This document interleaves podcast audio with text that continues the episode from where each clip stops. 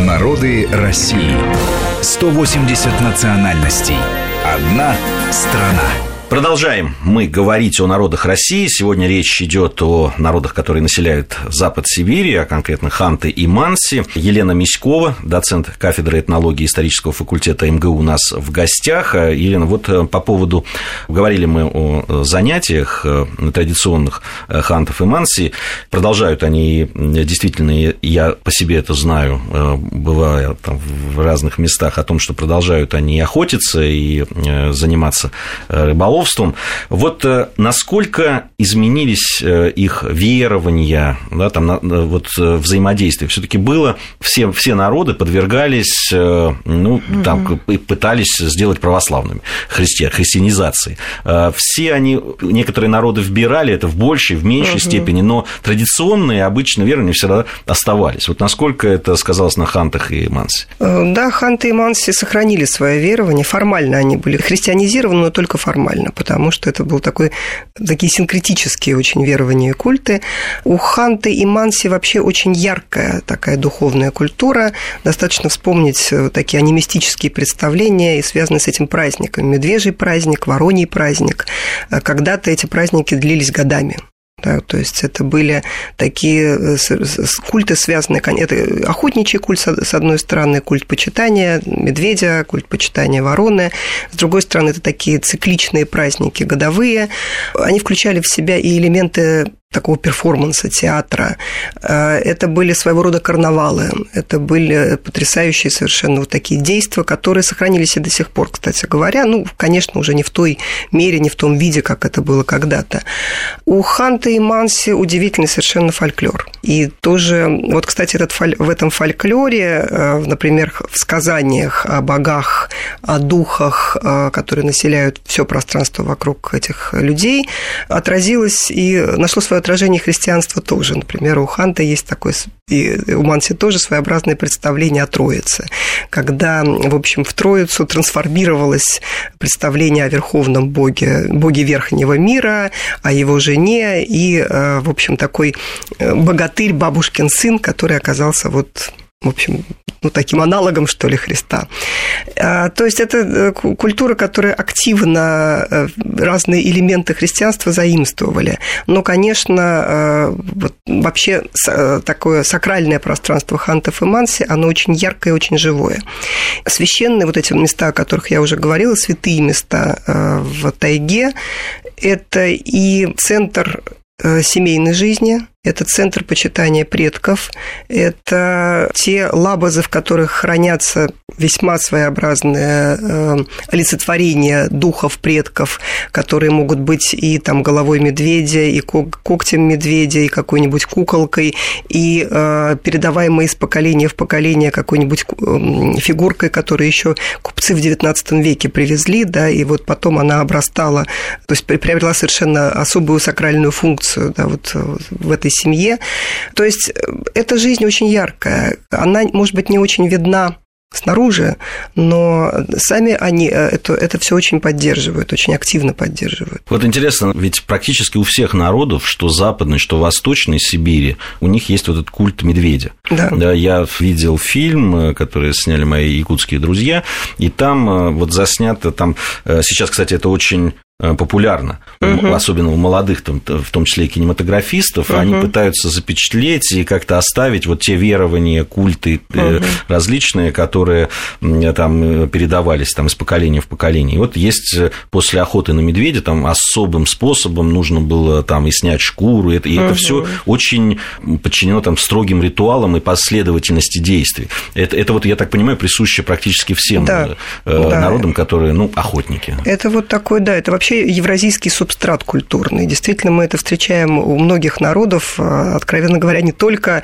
в Сибири, но и в Европе в том числе. Допустим, если мы говорим об Альпах, то этот культ медведя был и там, у очень многих гор, гор, горских народов. И отголоски его есть э, и сегодня. То есть это, видимо, да, такой очень яркий, очень такой живой. Память, по крайней мере, об этом субстрате, она остается. Но, надо сказать, когда вы там живете и находитесь, вы действительно относитесь к медведю по-особому. Это да. Это да. Недаром Ханта и Манси считают э, медведя братом человека. Э, мы уже обещали нашим слушателям и сами себе о том, что мы поговорим еще об одном народе. Их тоже называли остяками или енисейскими Енисейские остяками. остяки, да. да. Енисейцы еще. Я даже слышал сельдюки Да. такое название, хотя говорят, что это не совсем правильно. Сельдюками, правильно, это были уже русские. Русские, которые, да, да, да. Вот. Это кеты или кето, как они сами себя называют, э, обозначает это человек. Очень любопытный народ, их там около двух тысяч, насколько я понимаю, Меньше. осталось. Меньше. Меньше, да, сейчас. Да. Вот что это за народ, э, насколько и почему их тоже называли остяками, хотя я, я так понимаю, они сильно отличаются от хантов и манси. Ну, остяками называли просто потому, что столкнулись похожие э, и так далее. А, а так, э, конечно, по мере вот изучения, по мере исследования, по мере того, как начали язык их изучать, стало понятно, что это совершенно особый народ.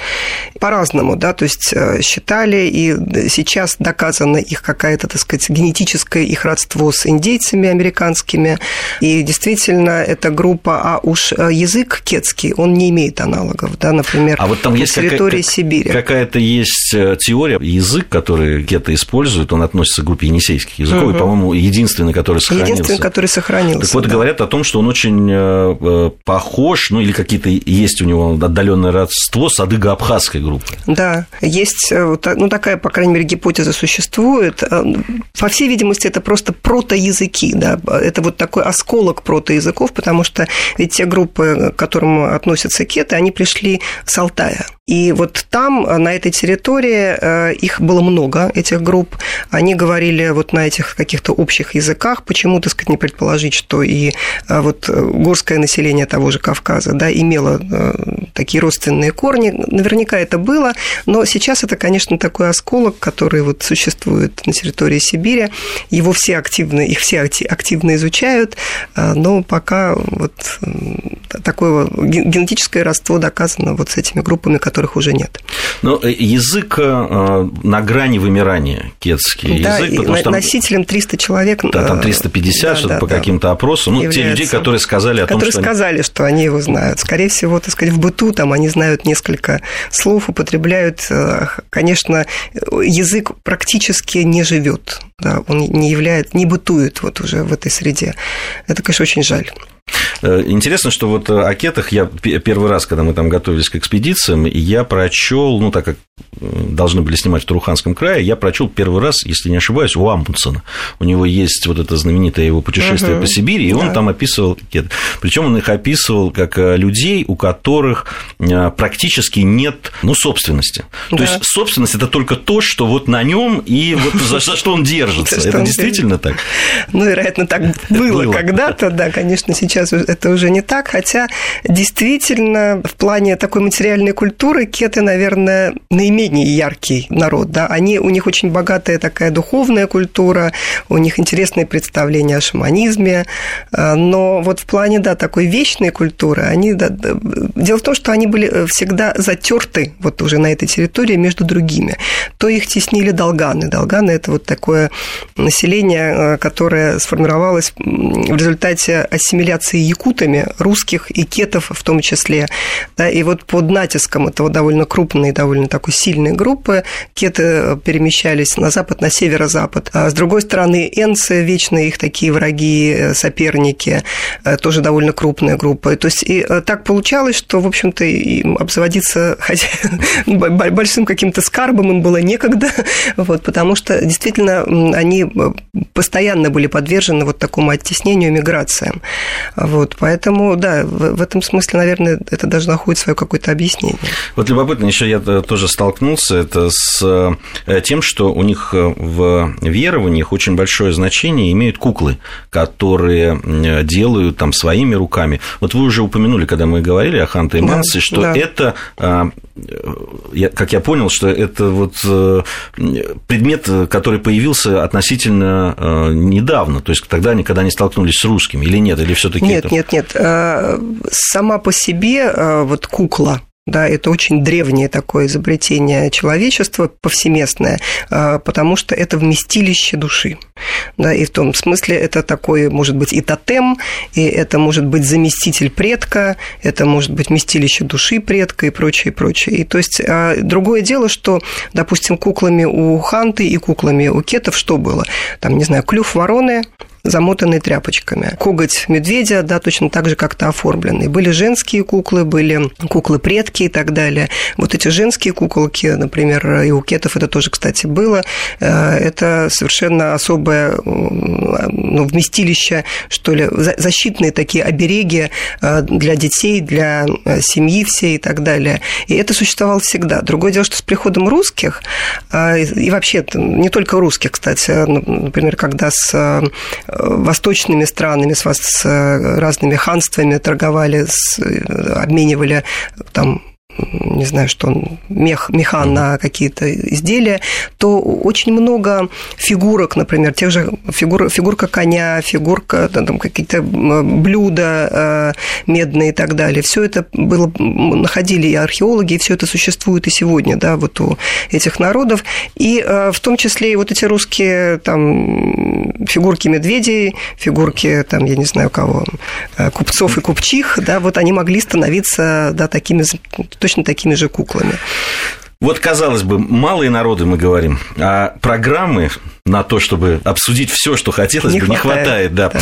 Э, большое спасибо, Елена. Я надеюсь, что, спасибо конечно, вам. не последний раз мы все равно встречаемся в этой студии. Мы, у нас еще много очень народов, о которых хотелось бы рассказать. Елена Миськова, э, доцент кафедры этнологии исторического факультета МГУ, у нас была сегодня в гостях. Большое спасибо, что пришли и ответили спасибо. на вопросы. Но наша программа, наш целый цикл программ «Народы России» продолжается. Слушайте нас каждую субботу. Спасибо.